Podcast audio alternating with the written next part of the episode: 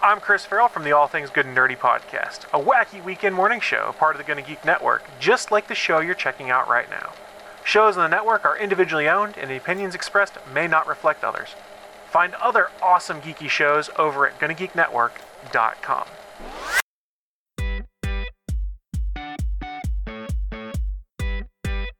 Welcome to an all new Better Podcasting live chat. My name is Steven, and my co host today is SP. Can you say SP? How's everybody doing? It's fun to be back in the studio. Sorry we, for those that watch the Better Podcasting main show and you watch us in the live. Sorry about the little dupe that we did. We did pre record because I was going to be out of the studio last week and unable to record, but I'm very grateful to be back. And let me assure you, this is live. I am here. I am live, and I just knocked over my water bottle, which had its cap on, but I am live here in studio today on August 11th, 2021. Hello in our chat to Current and the Lock Sportscast. It looks like we've got a couple of folks uh, joining us at the moment, and we'll see who else joins us today. If you didn't know this, this is the the loose better podcasting show. This is where we go and we ask your answer your questions, talk about things off our our I don't know, off the cuff, I should say, and other things. We do have some we have some prepared we do. statements, we, we but do. They're notes. We they're not scripts or anything like that. Exactly. But we have we have a whole bunch of things we like to talk about here on Better Podcasting Live Chat. And and today we actually have a few more notes than usual because we both have some things that we wanted to quickly talk about. And uh, by the way, for those of you who are listening after the fact, on the video side of things, SP is holding up a calendar because our chat room, rightfully so, doesn't believe us. So they are uh, showing the actual date, which I will say that he probably edited it. No, I didn't edit it. It's my it's calendar on my iPhone. I can't edit that stuff. This stuff is locked down hard. It's August 11th. For those that can't, it, it's it's circled in red and everything. It's August. We are live. Uh, also, we should mention before we get into today's episode that uh, we're going to be away the next episode. Uh, I'm taking some vacation time. We're not going to do this episode, so we will mean the live the chat live in chat. two in two weeks. Live chat we won't do, but we will be live next week with Better We will Podcasting have main show. better podcasting main show. No, no disruption disruption there. However, the better podcasting live chat, yes, there will be a disruption, Like an earthquake disruption. something like that. Yes. Uh, also, by the by, if you didn't know this, uh, I use a microphone arm to record my podcast. This is something that that SP and I are both v- big fans of is having microphone arms on your podcast. It makes it so that you can get your microphone nice and close to you while also uh, not having to palm it or have big apparatuses holding it. What mic uh, arms can be a nice way to keep the microphone close to you in a, an efficient and effective manner. And I bought myself a new one. Uh, that's right. That's because the Elgato Wave Arm LP came out. This is a new uh, microphone arm that Elgato, who's owned by Corsair, which is big computer part manufacturer, they and other stuff, they came out with uh, a new set of arms actually. So they have one that's kind of like your traditional wave arm or your traditional mic arm, and then they came out with the Elgato Wave Arm LP. And I wanted to give my first thoughts here because it is a bit different than some of the other mic arms that we've talked about before, like the Heil PL2T or the Rode PSA one. This microphone is meant to attach to your desk and basically come out low towards the user. And what I mean by that is like under your monitor. So it could attach to the back of your desk, come out close to your desktop, under your monitor, and then come up towards your uh, user. So bringing the microphone close to you, as opposed to like a swing arm style where it goes up and then down. That's sort of how a swing arm style microphone arm works is basically it comes up and then down towards the user. This is this is going from the bottom up. And really the target audience from what I've seen on this are people who do want a bit of a different visual look, basically keep as much out of the frame as possible. And the reason I say that is because if you look at any of the promotion videos, which is what made me excited about this, uh, they, they're clearly geared towards that because they talk about gamers and and how it kind of keeps it out of frame and whatnot. And that that's kind of why I was interested in this, to be honest, just because of the fact that I do like to pay attention to the visual because we do have a video companion to this and the Better Podcasting main show, but also because I, I actually want to make a change here as far as what is going to be um, in my my setup here. I'm going to basically have two monitors stacked, and that's going to mean that if I wanted to keep using a traditional scissor arm type thing, I will have to raise it even more. And it's already on a 13 inch riser, so I'd already have to uh, raise that. And uh, I have to say, this seems to be in high demand because when I went to originally buy this, it was out of stock. I was sad, but then I waited and waited and waited and found a way to get a notification of when it was back in stock. And then it came back in stock and I ordered it and I was so excited. And uh, I also was excited because I live in Canada. And here's the thing is often these US based vendors, when they ship, they don't tag things properly. And so I end up with custom charges that shouldn't be charged because these companies often charge ridiculous brokerage fees. Didn't happen this time. So it looked like they used uh, the UPS proper worldwide shipping, which meant that I did not have a hefty bill waiting on my doorstep. So that was nice to see that. As far as the unit goes itself, uh, my initial thoughts are that it's really going to be a unique need. And, and and I'll get more into this in a minute, but this microphone is a little flexible in the sense that the mic arm is based off of actually a tripod thread thread like the actual thread on there is like your tripod tripod thread thread I can't say that but it comes with adapters to adapt it to the different microphone sizes and I really think you should consider this arm in a mostly static position where you're going to set it up and it's going to mostly stay, stay where you set it up. And that's not to say there's no flexibility, but just the way it's designed, I think if you go into it with that mindset, you won't be disappointed. The reason why I say that is because, like with a, a regular mic scissor arm, you can really just kind of push that out of the way, no problem, and then pull it back down when you're when you're all done. With this here, there are a couple spots that you can pivot it, but it is largely static.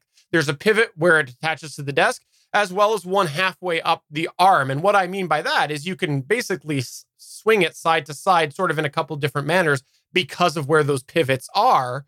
But up and down, it's pretty much fixed.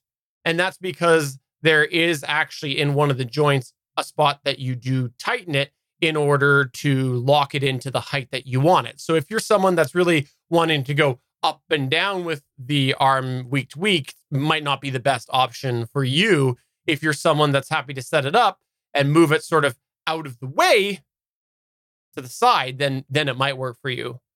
I will say out of the box clearly they're anticipating using a lighter microphone because that part that that fitting that you tighten as soon as i put my rode procaster mic on it it started to fall down so i had to tighten it. And that's how you basically help make sure that it will handle the microphone uh, weight that you put on it. So I did have to tighten mine. It does require an Allen wrench, which is included to do that, but really you're tightening it. So that's why I say it's static pretty much up to down. You're not really going to want to be adjusting that every week. I think this could go either way as far as audio quality goes, because if you're someone that pretty much sits down in the same spot every week, this actually might benefit you because you're not going to maybe be having to get it right back to the exact position you had it before by making sure at the right height to in relative uh, in relation to your mouth and being on the right angle. Because it's kind of fixed in a way you're really just kind of swinging it back towards you and you're probably going to be in the same location that you were in relation to the microphone as you were the previous week but if you're somebody that fidgets, or maybe one week is a little closer to your desk and a little further back, it's probably not as flexible as the scissor arm to be able to really just grab that and manipulate it as you want it. So it really, I, I think it has the potential for one type of person to make more consistent audio quality. I think that for another type of person that does have a lot of flexibility with where they sit, it could potentially be worse audio quality. Uh, build quality wise, though, I got to say, hands down. I've had I've seen the Rode PSA one, had two of them, had to take both of them back because of problems. I've been podcasting for many years using the Heil PL2T. Hands down, the overall build quality this far better, far better than than either of those. And that's just because the metal feels so much stronger than those two. It's thicker metal, it's a wider mic arm, And when you hold this thing, it has a lot more weight, in my opinion. It just feels like way, way better as far as the metal build quality goes. As well, the cable management, I think, is better than either. With the Rode, you're using Velcro straps. With the Heil, you have this plastic channel that goes in. And I think if you replace that enough times, that plastic could potentially crack or be manipulated because it's plastic. This here actually has removable doors that are magnetic, basically plates that mm. go on top of the channel. So you take off the plates, you put the cable in, and then they're magnetic. So they go back down on top of the cable. So it's it's a real easy way to wire the mic in there uh, or the mic cable in. And I think that it'll hold up with time too. I wonder if the magnets, which are electromagnetic field, if they would induce any sort of distortion into the microphone, the signal running across the microphone cable.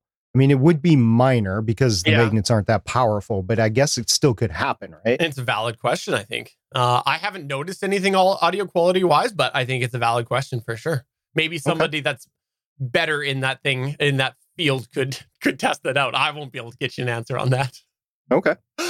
Um, the other thing that I will say though, while that is great quality there, oh, and the clamp is also really strong as well. It's a thicker clamp than all of the other ones. It tightens up nicely. There's more opportunity to grip on things because it's a bigger clamp. It just to me is is a much better clamp than the other ones that I've had. If I'm remembering the commercial correctly, it can clamp in places that the other two can't clamp because of its wider uh, deeper uh, below the deck uh, uh clamp surface, basically, yes. where it, it can clamp to the surfaces that uh, might only have an edge to it or maybe are angled a little bit. You'd still worry if, if I was clamping to anything that was angled, I'd worry a little bit about it. But if it was a, an edge and I could get more surface area on the clamp surface itself, that would hold it in place a lot better, in my opinion. Yeah, no, this exactly because this has a lot more surface area. So I think that it's a really well designed clamp. The only flaw that I really see at this point is the actual ball joint where the mic clip attaches to. Um, it's plastic. Both the ball, the ball, and the ball joint are all plastic up until the point that you get to that metal tripod thread. So I don't understand why the rest is all metal and the plastic and and this part is plastic I worry that if you were really adjusting it every day, it could break because it is plastic and it just seems like maybe a misstep for them there. But I guess they're anticipating people setting and forgetting, maybe. We'll see. I don't know. That's the only thing that I noticed right away seemed a little cheaper on the build quality. Overall, though, I, I do think that it looks really great. Uh, for someone especially that it has the space that will fit it like I said, you kind of have to come out from under a monitor. So some some desks might not work, or you might be able to do it from the side as well. But some some desks and setups might not be ideal for this, especially if you have a lower monitor. The price, though, I think is like a hundred dollars American, if I remember correctly. I pay one forty, I think Canadian, and it, it's I think for the quality maybe priced below the quality. Um, so uh, when you look at kind of some of the competition, so overall, I think that it there's good reason for people to consider it if if they're going to look at it. I know that they have the wave arm, which is not the low profile one. If it sounds like the low profile idea wouldn't work for you, I would maybe consider that. I've not tried that as uh, either, and I probably won't because why would I want to buy that when this one's going to work for me? I do think that this will work for visual podcasters maybe a little bit better because let's be honest, the scissor arm, like I said, gives you a little bit more flexibility week to week as far as moving it around. So maybe that would be a little bit better. But if you have a visual component, I could see the appeal to this a lot. And again, that's why I was interested in this. I want to see what happens though with that clip because I, I, I want to double tap that just because this the area that has the clip in there being plastic, it could be one of those things that it holds up, but because it's plastic, it could be one of those things that in six months from now I might have a problem with it. So build quality is great, but I do want to just put a little asterisk on that because you just don't know. And, and it's new. So you won't know until people have used it lo- uh, longer. As well, the other thing that I, I want to mention, and if you go look at the unboxing video on betterpodcasting.com, you can see this at the very end. I noticed as I was putting it away by one of sort of the pivot spot spots, there was almost like a miscast of the metal or something like that, where there's a bit of a rough surface that looked like it had, I don't know, have been painted over or, or whatever, where it just looked like something maybe happened incorrectly in the manufacturing process. I think for most people, it's fine because it's out of the camera. I don't see it without lights directly on it, but I thought it was worth a mention just because, hey, if potentially you're doing this for video reasons and it happens to be on video, and you have lights illuminating it, you might be able to see that it was just on the one side. Hard to describe on an audio podcast for those of you who are seeing it on the video side of things. Well, I'm not showing it because it's off frame. However, uh, you can go to see the unboxing at betterpodcasting.com. So those are sort of my quick thoughts on it. I've only used it for one podcast episode so far, but I wanted to give my first thoughts because I know people have been asking about it in our audience. So I've got a, a few observations and maybe questions for you. So the number one observation that I can make out of it is you don't have your traditional lighted microphone flag. So if you were interested, and that's because you can't put it on there, right? Right, exactly. Well, there would be no purpose because the purpose of the arm is to keep it out of the visual shot. So then why why would I do that? Well, the purpose would be branding on a possibly a show that's not yours. So on our show, on the video elements, we have better podcasting branding on the template and everything Yeah. like that. We have it on our shirts. I have it on my coffee mug, that sort of thing. But on another show, you could potentially, if you're guesting on another show or you're maybe an expert that's brought on the news or something like that, you might not be able to have that branding on there. And you might want to have that branding on your microphone arm or buy your microphone somewhere or something like that. So you do not have that possibility with this mic arm, at least in the traditional sense. If you're using it as it's intended, which is off frame, yes, you are correct. However, potentially you could lift up the height so that you would actually have part of the arm in shot. And then I think you could still put it in a similar place that might be on like a 90 degree angle, but you you could still have it there on the mic clip where a lot of people put their um mic flags. Okay, and that's for branding. And now let's get into the placement. You covered a little bit of this, but I want to foot stomp it, especially for the hobby podcasters, because I know there's a lot of hobby podcasters out there that might want to use this microphone arm. So let's talk specifically about possibly an in person interview or maybe a co host where you're across the table from each other. And a lower profile microphone arm would make it easier to look at each other across the table. I know with COVID, there's a whole bunch of situations that you don't want to get into that with uh, breathing on each other and that sort of thing. But let's say that COVID goes away and you're looking at doing an in person interview or co hosted podcasts and you want to sit across from each other. This would enable that eye to eye contact without the microphone being in the shot, whether or not you're video. So there could be a use case there. I know a lot of our listeners are uh, play game playthrough podcasts like a D&D podcast or, or some sort of uh, tabletop gameplay podcast. I think these lower profile arms would help in that interaction back and forth. However, if you're playing on the tabletop, it would take away tabletop space. So I guess it would really depend on your use of the tabletop game and the surface, whether or not you would want to use an uh, arm like this. And the other use I could see for this, you already covered, is the streamer use. Like you're gaming, you're streaming, you're on Twitch, you're you're doing something like that, and you want the arm out of shot.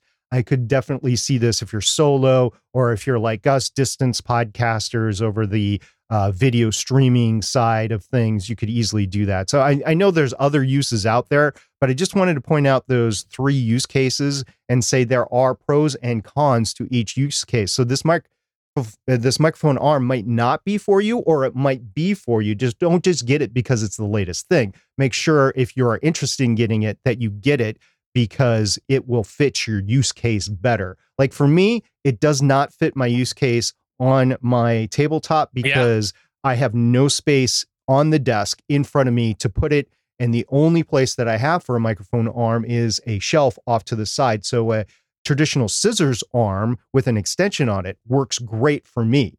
But for you, it works better the way that you have it. So I'm glad that you bought this and I'm glad that you had a chance to use it. And I look forward, as you were saying, that build quality in the back with the pivot point. I look forward to seeing how that fares over time because we got a fair amount of time with both the PSA 1 uh, with Rode and the Heil PL2T. I'm looking forward to your longer duration test with the Elgato because I know you're going to use it for quite some time. Yeah, the uh, the other thing I think is worth mentioning, and I'm I you kind of triggered it in my mind, is that I, I don't know my current setup is the last setup that I'll have. Um, I might actually bring it up a little bit more just because, um, as we've explained, when you position a microphone in a different different spot, it does sound a little bit different. You bring it closer to you, you put it on a stronger angle, it, it affects the sound quality, and I think I'm not 100% happy with the sound that I'm hearing based off of the Gonna Geek show that we did on Monday and today's Better Podcasting live chat. I think I'm going to try to bring it a little bit higher so it's a little bit more in my mouth. Uh, you'll see you'll see a little more of the arm, but you know we've always done that with Better Podcasting and Better Podcasting live chat is is balance the audio, prioritize the audio, but also been very conscious of the video. I'm not so sure we'll see more of the arm. You might see more of the microphone, but you might not see more of the arm. Um, the other thing that I want to point out is there has been a request in our chat to put pictures on our Discord server. So you have signed up for that, I see, in the Discord server later, which you can find at betterpodcasting.com slash Discord. You can find the pictures of the particular imperfections that Stephen was talking about, as well as, as his layout. Now, SP, I know that you have a big thing you want to talk about, but before we get there, let's go and turn it over to our chat here for a second because well, and our Discord, because we had somebody in our Discord last week mention something that I thought was worth bringing on to this show here. And it was from Current from the Lock Sportscast. And uh, Current said, Reaper is well worth the money. I bought my copy a year ago and I used their plugins when editing videos in DaVinci Resolve 2. But if for some reason you don't like Reaper, they do offer a bit offer the basic set of VST plugins for free, no strings attached. It's not it's not the full set you get with Reaper, but a useful subset. So th- I want to bring this up because we mentioned, I think, in the last Better Podcasting live chat, some different editors and whatnot. And this is Current who uses Reaper. If it was me and I was looking for a multi track DAW just for audio only, I would be looking probably towards Reaper just because I, I have dabbled with it a couple of times. And that's probably where I would be looking as opposed to Audacity. And I know lots of people do use Reaper for different things, podcasting, but also musicians use it. And I know it's quite robust. So I think the price that's attached to it is quite a powerful piece of software for what it is. So uh, I wanted to bring it up just because it was kind of a follow up to one of our, our to our last episode. I got a full demonstration of Hindenburg, not Hindenburg Journalist, but Hindenburg Pro, I believe it's called last week. And I was really impressed with that. I wouldn't use it for the type of show that I do, especially since we have a video component at Legends of S.H.I.E.L.D. I really need a video editor. But if you're just doing an audio podcast eh, eh, of any sort, really, but specifically maybe a storytelling one or a, I believe it's called audio fiction now, uh, or audio drama, I prefer to call it as if you're doing one of those, I could definitely see Hindenburg being a useful tool. It is expensive. It is not the $60 Reaper version. It is very expensive in comparison, but the tool gives you so much and it has embedded plugins as well as it takes VST plugins. And uh, if you are interested, I can tell people more about it in the Discord server. I don't want to bore everybody with it, but it is a very useful DAW. Uh, Hindenburg Pro, I, I believe it is once again.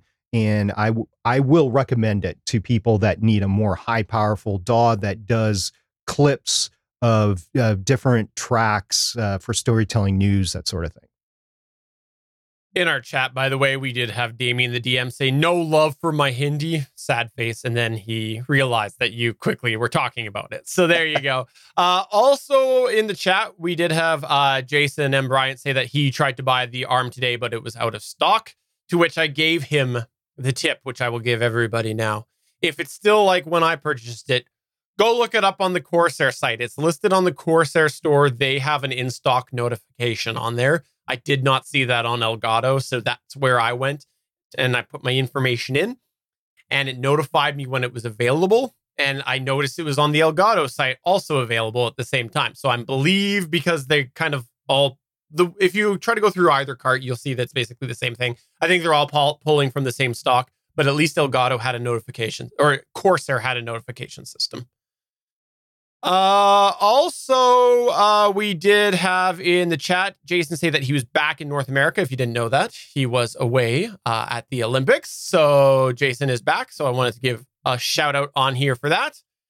And he had the opportunity to witness in person some phenomenal events that were the highlight of the Olympics. So that is cool. Number one, that he is announcing in stadium a Yeah. worldwide competition. And number two, that he got to see some amazing events. And if you don't know what I'm talking about, go to Jason, ask him what happened. I'm not going to spoil it for you. It was an amazing uh, sight to see. So, Jason, you can tell that story. I'm not going to tell it for you.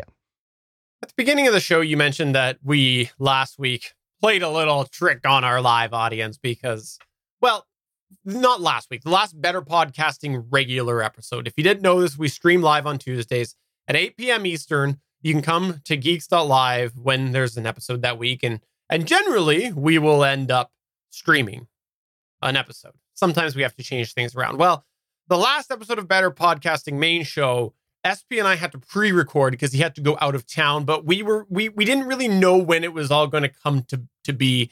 And we also know that a lot of people like to have the Tuesday experience. We knew that there's going to be some changes in August and just may might not be able to do every single week in August. And and really it came down to the fact that SP uh, and I really weren't sure when it was going to land to record that episode. So we thought we would we would stream that episode on the Tuesday and then let everybody in at the end and say, hey, we pre recorded this a few days before. Well, the reason we couldn't record it on Tuesday was because SP was doing a thing. SP, what was that thing?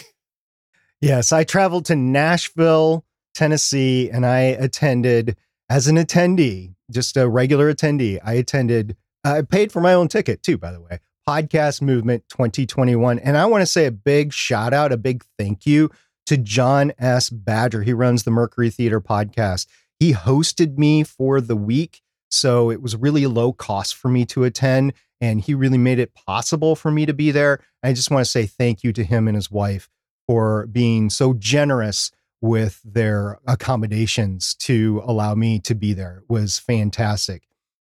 And if you want to know more about Mercury Theater Podcast, please go check it out. He's running a survey right now to see where he wants to go in the future. He was telling me some really exciting stuff, which we he has planned for the next year. So go check that out at Mercury Theater Podcast. But to get back to podcast movement, I had some goals with this, right? I, I just didn't go like, oh, let's see if I want to travel so so many hundreds of miles to Nashville and and just show up and and just uh, you know go to podcast movement and just you know hey is this thing for me hmm. Well there's a little bit of that to be honest with you but my number one goal was to avoid covid i don't want to get any political here right now but unfortunately here in the later summer of 2021 the pandemic is resurging and i just I have some family issues that are coming up, and I just didn't want the possibility of me to give COVID to my older relatives uh, with the wedding coming up and that sort of thing. So my number one thing was to avoid COVID. So what I did is I masked up the whole time. A little bit more uh, on that later. Another goal was to have fun. As a hobby podcaster, I want to have fun. That's like my number one goal for everything. And I wanted to experience a podcast industry conference. Even though I'd been to conferences before and cons before and conventions before, I'd never been to a podcast industry themed conference or convention before. So I wanted to go to one. I wanted to be able to learn new and innovative podcasting tips and capabilities because I heard if you wanted to learn about podcasting, go to a podcasting conference. You can learn all that. And in that light, I wanted to find anything of use for a hobby podcaster. Thus, my comments about Hindenburg Pro a little bit ago as a DAW. I think that was useful for certain hobby podcasters. I wanted to spend some time with friends. I met up with a couple of friends that I wouldn't have ever have seen in person. Uh, definitely not in current times had it not been for this. And I wanted to experience not only a podcast conference, but a large industry podcast conference just as an average hobby podcaster. Didn't want to go there to really cover anything. I didn't want to go there to present. I just wanted to experience it as an average hobby podcaster. And last of all, I wanted to get motivated, re energized, and refreshed to podcast for the next year. I heard that these podcast conferences were great for that. So those were my goals going in. I hit some, I missed some. So we'll get into this. So, first of all, I want to do some general takeaways. First of all, I want to tell everybody podcast, if you don't know this already, like we haven't been preaching it for five years, for six years on this show, podcasting is on the map. This was a large gathering of podcasters and the podcast industry, well over 2,000 attendees there, which was on par with their largest attendance in the in the past and they actually were supposed to have even more people there but because of covid didn't uh, so it it was a large conference in the same. It wasn't like San Diego Comic Con where you had hundred thousand people, but you had two thousand people there from all over the country. I would say the world, but that's not necessarily true. There were people I know from other countries that couldn't come because of COVID, so they weren't there. I will tell you that there is lots of money flowing just to put this event together, not just in podcasting in general, but just this event iHeartRadio hosted a party at the Horseshoe Club, which is like a line dancing club in downtown Nashville. They had Questlove as a DJ. They had free food and drinks, and they had busing back and forth to the conference area. So that is not cheap. I have no idea how much that costs, but I'm thinking somewhere on the par of twenty to fifty thousand dollars just to put that party together. Maybe I'm way off, but I'm thinking along those lines, especially with all the busing and stuff like that all the graphics and backgrounds that were uh, all the advertisements and everything, the branding that was all over the conference. I mean, there there was coffee that was sponsored by somebody every day, that sort of thing. There's a, just a lot of money that goes into having that. Not only the fact that there's coffee there, but there was branding around the table skirt telling you who actually sponsored the coffee. And for the life of me, I can't remember who sponsored the coffee or not. Uh, there was um, and we'll get into this later. And I don't know this for sure, but there's high speculation on my part that it's possible there were pay to play presentations and pitches. It's kind of almost obvious to me. And in any event, I think uh, keynote speakers for main conferences like this do actually get paid to be there. So it's not news. This is not groundbreaking or anything, but there's enough money to pay for high end people. There were big names and big companies involved. Mark Cuban, if you don't know who he is, Shark Tank, he owns the, the Mavericks, and we'll talk about that later. Entertainment industry was there, the workers in entertainment industry. They didn't not attend this event. And I'm talking about people that podcast for brands, uh, podcasts that uh, are companion podcasts for entertainment, that sort of thing. They were there. And then branded podcast personalities were there. If you podcast for a big company, like I met the guy that does the branded podcast for Samsung. He was there. So these are big names and big corporations that are there. If you're into podcasting, it's kind of interesting to see all this come together. I will say that the crowd was very diverse and very expanded. There was youth, there was old, there was all sorts of uh, diversity there. It, it just shows how broad the industry is. And I'm very thankful that the industry is as broad as it is because there's a lot of voices and talent and information and education and entertainment that be, can be brought to the microphone, that can be brought to my ears through podcasting. I was glad to see that all in one place. It just gives me hope for the industry, basically, that there is such an interest from a variety of different people that not only are involved, because this is a small percentage of the total podcasters out there, but these were the people that came to the conference. There were tracks for audio dramas. I mean, whole tracks for an audio dramas. There were some true crime uh, presentations. I don't necessarily know if there was a whole track for that, but there was sessions for true crime, and there were sessions and uh, put multiple sessions for TV companion shows uh, one from the corporate kind of branding side, like com- companion shows, and one from like the indie review show, kind of like what I do for uh, Legends of S.H.I.E.L.D. I will say, as a general takeaway, that this going to podcast movement or any large podcast conference, it's not a mandatory requirement for a hobby podcaster. That had been the thing a few years ago that if you wanted to podcast, and they didn't qualify who, but if you wanted to podcast, you had to go to Podcast Movement. You had to go to PodFest. You had to be there.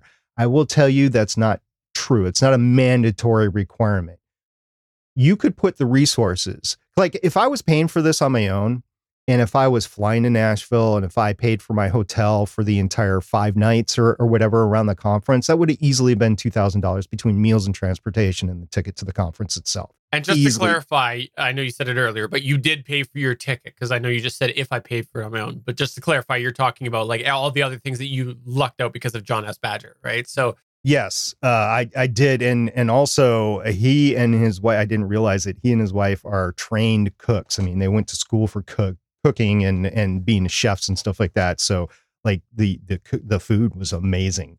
So, uh, but at the conference, uh, there was food available, but it was just your standard fare Opryland stuff and uh, long lines and that sort of thing. And if you want to get into conference survival stuff, I, I can later. Uh, but it's not a mandatory requirement to go for a hobby podcasters. I would put your resources into improving your content in your show. If you want to improve your graphics, pay to improve your graphics. If you want to improve your editing, pay to have somebody edit your show or take a course in how to edit better. I would put your resources into making your show better. And we've talked about that for a long time here on Better Podcasting. I would pay attention to podcasts about podcasting and any online resources for industry changes and improvements. Better podcasting is part of that. We have been touting the benefits of the new things or the existing things, capabilities to the hobby podcasters for years here. And just pay attention. If you're interested in that, you can pay attention to that. Uh, yes, you'll miss the announcement or maybe your chance to interact back and forth with, like, Facebook did a presentation. It was virtual, but they did a presentation. You could interact with them if they were there in person and ask them all sorts of questions. Uh, I, I, the Facebook presentation was uh, young marketing individuals, so I don't know if they would know very much technical side of things, but uh, that's just an example. Uh, you don't have to know that. You just have to know how to do it and how to take advantage of it. And you don't necessarily have to be at the conference for that. If you do attend in person, this conference, there's a pre show day on Tuesday. The show days run Wednesday, Thursday, and Friday. Thursday night, and this is usual for the past few years, by the way. Thursday night is a big party that's done somewhere. This year it was bigger than ever with uh, iHeartRadio. And then Friday, I noticed most people pulled out. I don't know if that was for COVID or most people were up late partying, so they didn't bother coming to the conference the next day or whatever. So if you're going and you have to be judicious on the amount of time that you spend there, I would advocate prioritizing Wednesday and Thursday, the middle two days. And don't worry about showing up on the pre day. Don't sh- worry about showing up on Friday. Uh, if you have to travel, you know, got to get back for work or something like that, I would advocate that. Can I just say that you missed the obvious answer? The, the, the obvious answer was that they saw you in the previous days, so they had no reason to stay once they saw you. Yeah, right. You know, I was the hit of the conference. No, I, I wasn't at all. We'll, we'll get into that later. Uh, so Tuesday, I thought I could get a preview of the expo area, but a lot of people didn't set up until Tuesday night, and they were actually even setting up Wednesday morning. So when the expo area wasn't even available to most podcasters, there was an expo area in the main lobby, and then there was an expo area behind closed doors. And you could get to the lobby, but you couldn't get behind closed doors. So you couldn't really take advantage of that on Tuesday. And Friday, it was really there was a keynote on Friday morning. There were maybe three dozen people there, maybe, and this is in the big hall that everybody goes into. I will say, if this happens to be if like Podcast Movement, Podfest, or any of the podcast conventions happen to be in your town, now next year Podcast Movement is going to be in the Dallas metro area. So if it's in your town or close by, it might be neat to experience. If you're just paying for the ticket, maybe the time off of work to go for a couple of days, it might be neat. But if it's not, it's a lot of money to lay out. And as I said before, it's better to put that money as a hobby podcaster into improving your show. Okay, so let's get into some detailed observations. And Stephen, please stop me if you have any questions. The COVID impact, we'll just handle that up front. Mass, even though it was kind of stated that everybody should be masked up, I would say maybe 5%, maybe on the top end 10%, but probably closer to 5% of the attendees were masked up. And Doesn't that was in, in any given room. So if you are a person that wants to maintain your social distancing, if you think you need to be in a room with everybody that's being masked up, this was not for you. And I would say stay away from any conference, stay away from any concert, stay away from any outdoor or indoor gathering that people cannot social distance. And uh, it, it's just not going to be possible. So they tried. They tried a button system where if you had a red button, that meant that you wanted no contact whatsoever and maintain a six foot social distance. If you had a yellow button, that meant that uh, yes, you can come close to me, but I don't want any physical contact. You know, elbow bump may be fine, but don't hug me or anything like that, and don't spit at me, and and you know, I, uh, respect my mask. Uh, red, uh, yeah, green meant hey, I'm good to go. Let's treat it like everything's normal and that sort of thing. Um, by several reports that I heard, because of the Delta variant and the resurgence that had happened just a couple weeks before this conference, I would say about 20 to 30% canceled or Mm. attended virtually. And so this was going to be like a three to 4,000 person attended conference in person. And it was only like 2,000 with another 1,000 or 1,500 that were attending virtually. Ironically, the main conference area in Opryland where this was, this was held at Opryland, Gaylord Opryland, by the way. The main conference area was called the, the Delta. So it was just happenstance. It was the Delta conference area, um, ironically. At the iHeartRadio party Thursday night, it was really weird because beforehand they said you have to have a mask or they won't let you in, which was true. But once you got in, everybody took off their masks. Now I kept my mask on the entire time, and the, the few people I was with had their masks on, but everybody took their masks off. I ended up leaving. I don't know, half an hour into it or whatever when the when the room started to get too crowded to the point where I couldn't social distance, and I knew that there was possibility that there was going to be uh, transmission. So I was like, you know, I'm just not going to play around. I'm I'm going to leave, and there was no opportunity to network because the music was too loud and it, it just got to be the point where what's the point for me to be here? There just wasn't. Now if you like that sort of situation you would have loved it. iheartradio put on a show uh, the opryland had a large indoor open area if you've ever been to the mall of america it's kind of like that uh, it's smaller but it's kind of like that where you have a covered area and you have this this um, little town area where you had shops and, and restaurants and so on and so forth. And then you had a conference area, which was open to that, but it had its own little conference rooms. So if you were in one of the open areas, it was kind of like being outside in an inside environment. There was a lot of airflow, that sort of thing. So you could, I think, take your mask off there, uh, which w- was beneficial this year. I don't know if other conference areas is like that, right? So there there was that, and it could have impacted exposure, but in my opinion, still a risk. Like I said, personally, I was masked at all times. You know, the only real time I took a mask off when I was with somebody, other than uh, John and his wife when I was staying at their place, uh, was when I took a picture with Amos. He's a podcast producer on a, a couple of other shows, but he, is on, or used to be on a network with the Undaunted podcast. So I met him for the first time in person. He's huge. Uh, I'm not that small. He's huge. He claimed to only be six one, but he looked like he was eight seven. So um, I, I look really tiny next to him. But I, it was great to meet him. And just to take the picture, I took the mask off, and and that was it. But it was in one of those outdoor areas, right? Uh, so it was great seeing Amos. So Amos, if you happen to be listening to this, uh, it was great seeing you. I can't wait to see you again. And I have to say, it was really cool seeing the two of you together. That was that was fun for me to see.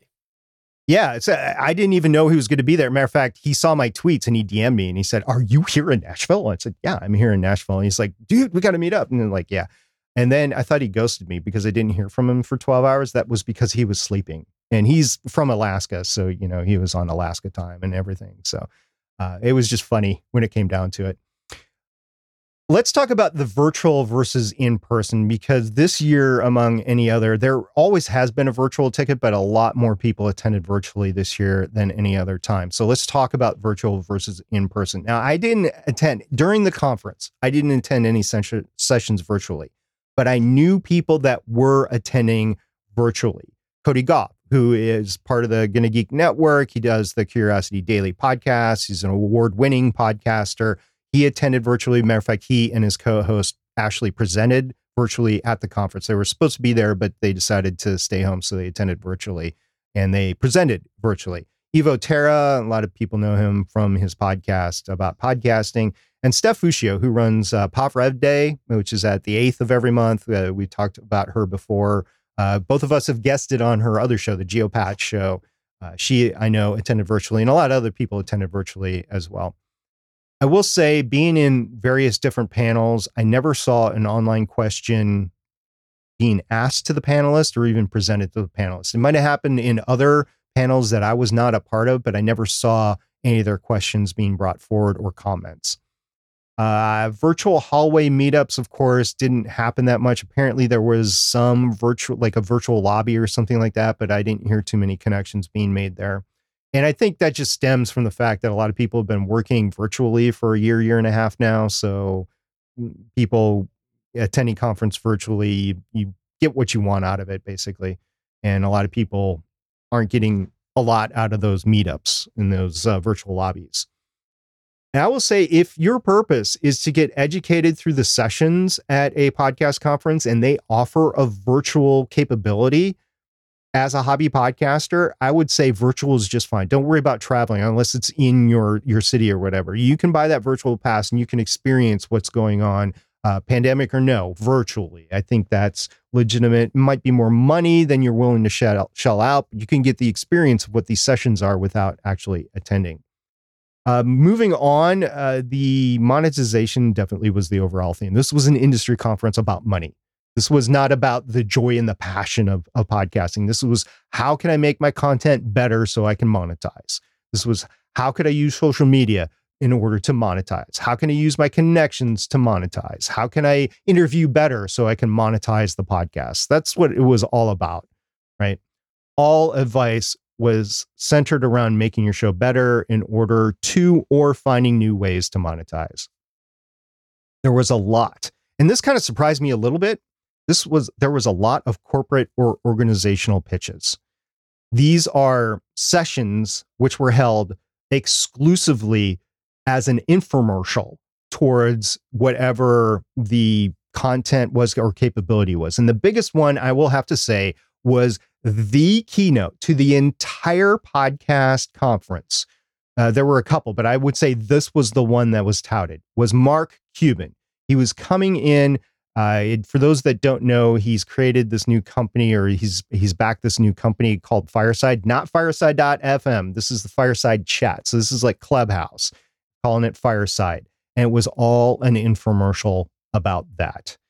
It was slightly entertaining at the start, and then we figured out that we weren't going to get anything that was going to motivate us, any any industry insights or anything like that. In fact, he was regressing to the point of podcasting back in 2005. He was referencing podcast 1.0. He was referencing the fact that there is no data at all to give to advertisers. That's false. Of course, there's data nowadays.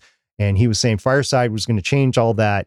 And he did not have a good concept of the space. And he did not um, be, he wasn't inspirational to podcasters. It was just all about how you could use their capability to uh, to stream a show and it wasn't even a podcast, although you could connect with Libsyn because they're partnered with Libsyn to upload whatever the file was to Libsyn and then distribute it as a podcast.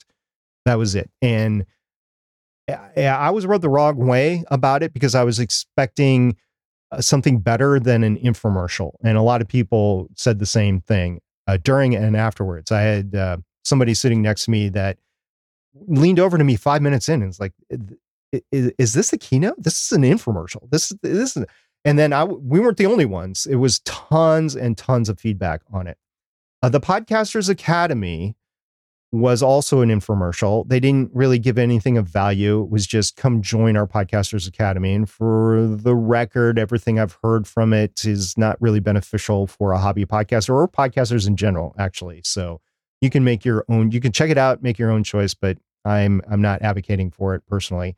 Uh, Megaphone, which is now owned by Spotify, they gave an infomercial pitch about how to get personalized data. This is all the data that like through GDPR and and what's the California CCDR or CCPD or something like that. I, I forget the pri- the the privacy law that California has. That's like GDPR over in Europe, and they were basically touting how they could get around it. And I was actually proud because I didn't say anything, but I was proud of the attendees because they were like, the first question was, how does this not violate GDPR? And the guy hemmed and hawed, and, and, it was interesting watching him dance. It was obvious he didn't want to be there presenting, um, or at least he he didn't believe in the product anymore. He said it was all vetted. He said it was all available. He said it was all cross referenced, and that's how they got the data. But this is data that I would consider personal data, that's personally relevant information that is supposed to be not out there and used in this way. And of course, they were just openly saying, yeah, we can get this for you. I would say the best advice, and I actually tweeted this. I don't know if you saw the tweet or not, uh, Stephen.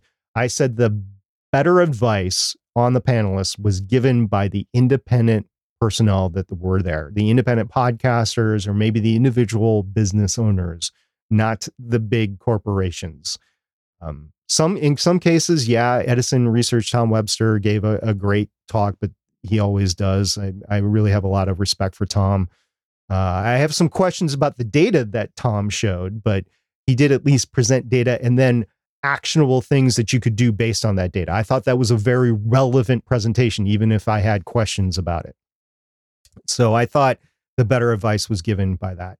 I will say that uh, there were very limited hobby podcasters that were participating. I did run into some local people that were there that were actually uh, there to be moderators or room um, uh, room uh, I forget what you, you want to call it room, room caretakers or whatever, and they were there just to assist the conference. And they were actual podcasters themselves, just hobby podcasters, whatever. And they were there just for the tickets to get in and, and to go to the party. So I did run into a few people like that, but attendees, I didn't see much. And I don't know how much of that is due to COVID and how much of that was due to uh, just the general fact of these events really aren't for the hobbyists. I mean, I know the conference organizers like Dan Franks have said, yeah, we have uh, we have tracks for the new podcaster. Yeah, but you have tracks for the new podcaster that wants to go ahead and monetize.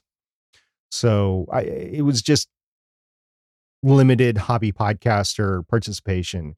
Uh, the bigger names in podcasting are there. So if you're interested in in cohorting with them, I mean, you have to have something of value to give to them. But if you're interested in that sort of thing, you can be there. But this was not a place for a fan convention. This was not like San Diego Comic Con or C2E2 or Dragon Con or anywhere where you sit in a panel and, and you're seeing uh, the this is how we put together the audio drama. This is how we put together uh, this or funny stories from interviewing and that sort of stuff that which, which you get in that those sorts of cons.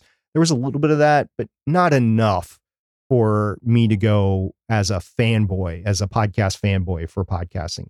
I did have a couple of chance meetings. Uh, for the record, Daniel J. Lewis did come up to me and we talked a little bit about the podcasting 2.0 specification. Uh, for those long term listeners of Better Podcasting, we haven't talked a lot about Podcasting 2.0 on here. I will assure you that I've been paying attention to it.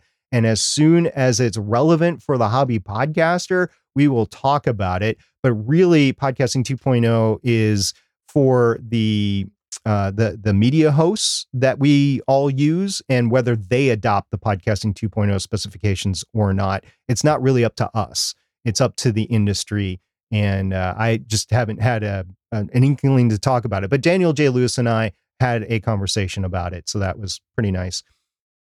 Uh, the expo area now the largest staffed booth, and I would say the busiest booth throughout. If, if you want to compare and contrast the booths, I would I would say it, hands down it would go to Libsyn. They had the largest staff there, and they had the most people that were stopping by the booths. Now they did have goodie bags, like literal legitimate snack bags, which if you walked anywhere near there, they would hand it to you and say, "Here, take this bag." And you're like, "Okay, I will take this bag." But uh, aside from that, uh, I had no reason to stop there, but uh, a lot of other people did, and they had the personnel there. The one thing I will say about the Libsyn booth is uh, they had did have some forward-facing personnel, but as soon as they started talking to somebody, the personnel ch- uh, shifted their back to the convention area, so you couldn't interact with them, which I, I guess is okay because you'd want to be talking with the person that has stopped by, but uh, they did that sort of thing. Um, there was innovative booths there. So Stitcher had like a theater concession stand with like popcorn and, and uh, car- caramel corn and that sort of thing there. I didn't take any, but it, it was kind of a fun booth. I didn't stop by there. Jack Daniels, because you're in the middle of Tennessee, had a sampling booth. So you could stop by and get your Jack Daniels sampling. Uh, Jack Daniels has a branded podcast. So they were there doing that. Uh, Spotify, I believe it was Spotify. I don't know for sure. Judging by the uh, the map of the expo area and the location, I think it was Spotify. They had therapy puppies, which okay, I have a puppy at home. I didn't, necessarily need a therapy puppy, but a lot of people thought it was great and stopped by, whatever. So there's some innovation, innovative booths there. Okay, so let's talk brass tacks here. I've been to various industry conferences and trade shows outside of podcasting for years, decades. And usually I come away with, wow, this this was really neat. Like San Diego Comic Con, that was like a religious experience going to. Was, I came away going, wow. And I've heard people doing the same thing out of Dragon Con. C2E2 was kind of like that. I mean, I'm talking about conferences and conventions with like 50 to 150,000 people there, right? You're like, I can't believe that there's this many people interested in this. And I'm not it like boat shows, car shows, that sort of thing. I've been to those as well. And you come away, oh wow, did you see this new car whatever? And you just come away, wow. I did not come away from Podcast Movement 2021 with a wow factor. I didn't like, oh my gosh, I'm so glad I went. This was the best thing ever. I can't wait to go back next year. I didn't come away from that. Now, why was that? Um, could it be that I didn't find anything tremendously new and unique? Could it be because I've been podcasting about podcasting for six years and I'm kind of very aware of the space?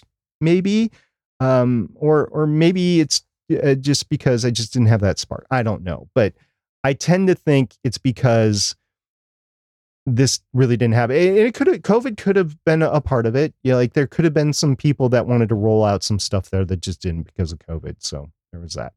Uh, Nashville, by the way, I don't want to dog Nashville. Nashville was pretty neat. I didn't realize what a party area downtown Nashville was we went there a couple of times. I saw downtown Nashville. I was like, oh my gosh, I didn't realize that people take they travel hundreds and thousands of miles with their bridal parties and and uh, have them in downtown Nashville. I didn't realize that it's it's a really a happening place.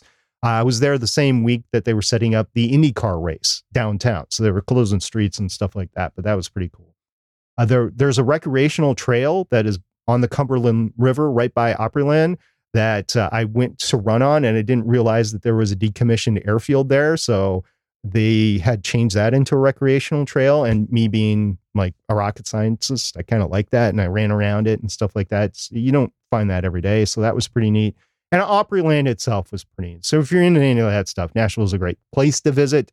I just was there for the conference mainly. So, Stephen, I know we ran kind of long today. Do you have any questions? I think that was really important what you went through, and I hope that it helped some of our our listeners because I know there's a lot of chat about podcast movement, and I know it's easy to get wrapped up in that buzz, and it's easy for people to want to do that. And I think that now that you've had that firsthand experience, I think you gave a lot of people things to think about if they're going to go to it. Um, sounds to me that your opinion hasn't really changed, and um, it pretty much stands as it was maybe he maybe gone a little le- less hobby podcast friendly based off of those infomercials that you mentioned. But uh, it's it's really interesting. We did have a couple chats though, or a couple couple questions in the chat. Damien okay. says, "Does he plan to go in 2022?" And I suppose as a hobby podcaster, what is his great takeaway? Did he feel it was worth going as a hobbyist? Was there tech coolest piece of tech? Question mark. All of that. So there were podcasts microphone booths. If you're if you're talking tech stuff, uh, I didn't really see anything new and unique there. Uh, BSW had a booth. MXL had a booth. Electro Voice had a booth. I want to say Rode had a booth.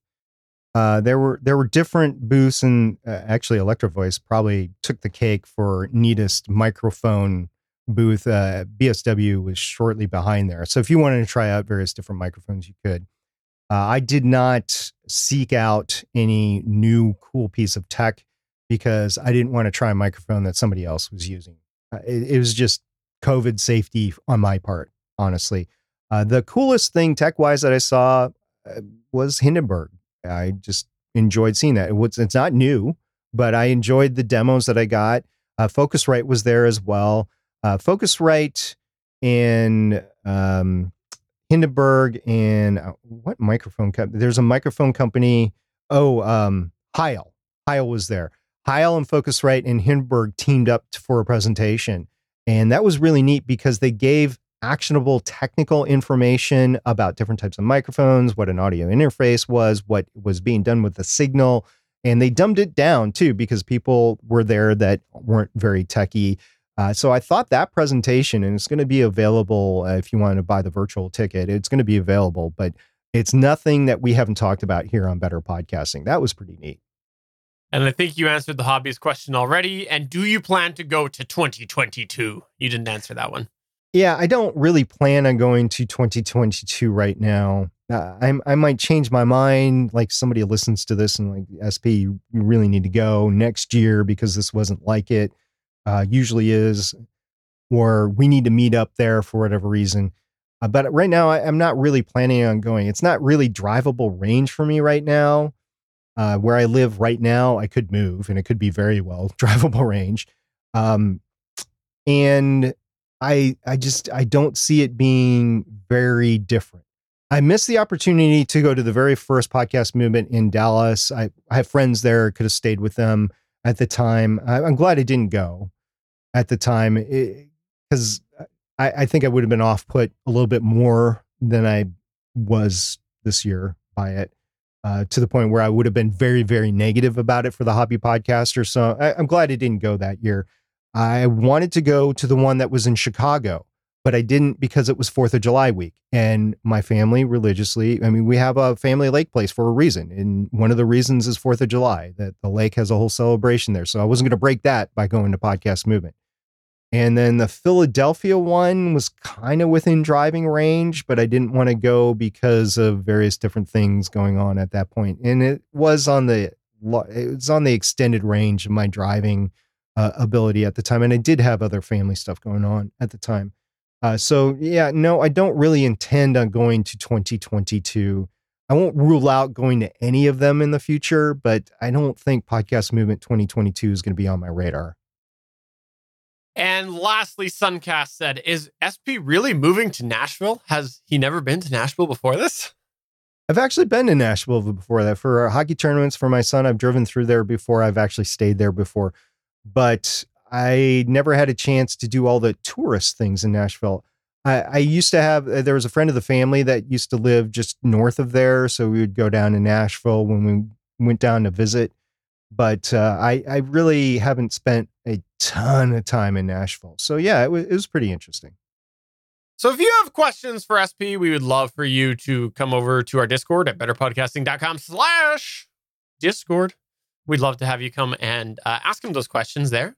You can also tweet him at BetterPod if you'd like to tweet BetterPod or at Stargate Pioneer on Twitter. And also, if you want, you can just come ask him the question at uh, Podcast Movement 2022 when you see him there. when you see him there, yeah. Uh, I'll eh, okay. I'll commit to this. If you go to Podcast Movement 2022, Stephen, I will go to Podcast Movement 2022. Okay, so I w- I wasn't going to say this, but I think this is a, it's a good point. Um, SP was regularly tweeting me, regularly not tweeting me, messaging me. He was regularly sending me information, updates, and things like that. And um, before he left, I, I said, I, I am glad you're going. I look forward to your experience. I have I have no desire to go to podcast movement. Then, as this was going, I was waiting for that thing, that thing that he would send me that would be like, okay, he changed me. I have interest. I- I'll be honest. I think I have less desire now after what you you told me and sent me updates and things like that than I did before. It kind it kind of really depends on what we want to do in better podcasting in the future. If we want to make alliances and and have guests from different companies on and how they can benefit the hobby podcaster. And, and in full disclosure, we actually have been approached by a variety of different people that want to sell something on Better Podcast. and we're like, no, you don't understand. We're for the hobbyist podcaster, and they're not going to buy what you are selling. But we podcast about podcasting. We're on that list, so they approach us.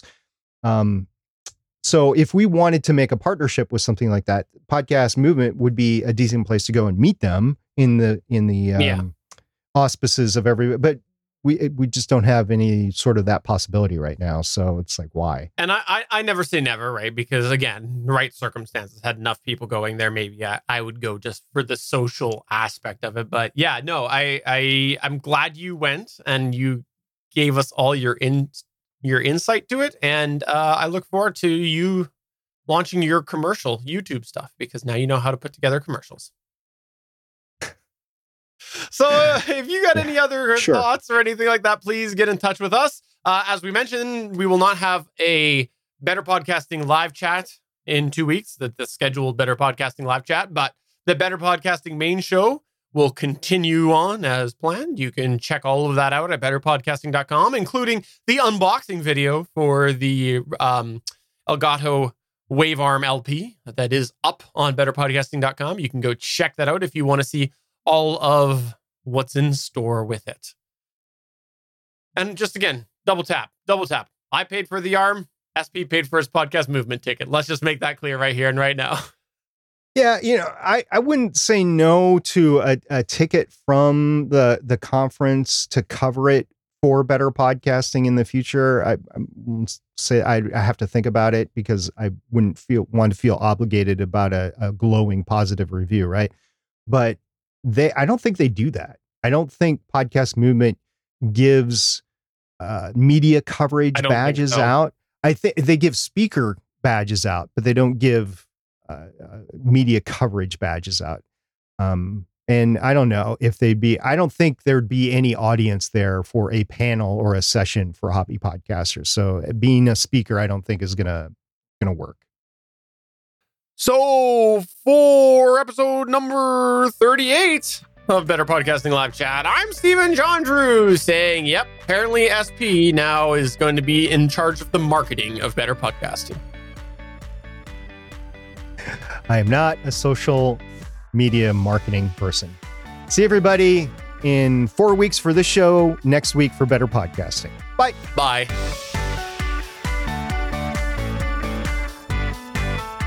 Thanks for checking out another episode of Better Podcasting. You can find the full back catalog of Better Podcasting at betterpodcasting.com. If you're into geeky podcasts, please check out the other podcasts on the Gonna Geek Network at gonnageeknetwork.com. This show was produced and edited by Stephen John Drew of Gonna Geek Productions. Voice work was done by L.W. Salinas. Thanks again for listening or watching, and we hope to see you again next week.